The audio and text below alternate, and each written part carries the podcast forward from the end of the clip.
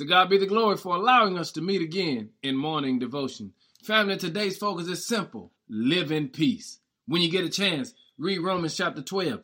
Verse 18 says, Do all that you can to live in peace with everyone. But I want to encourage you today that if you're going to live in peace with everyone, it starts with being at peace with yourself. I'll say it again.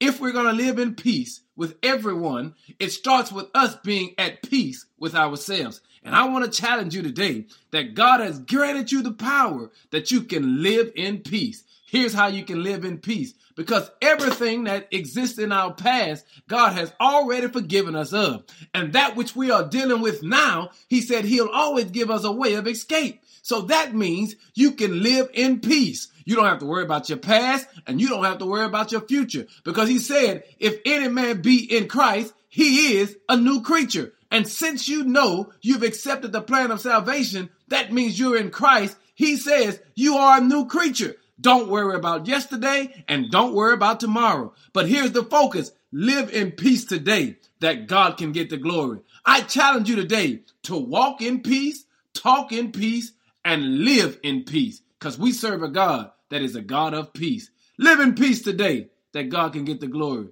In Jesus' name, amen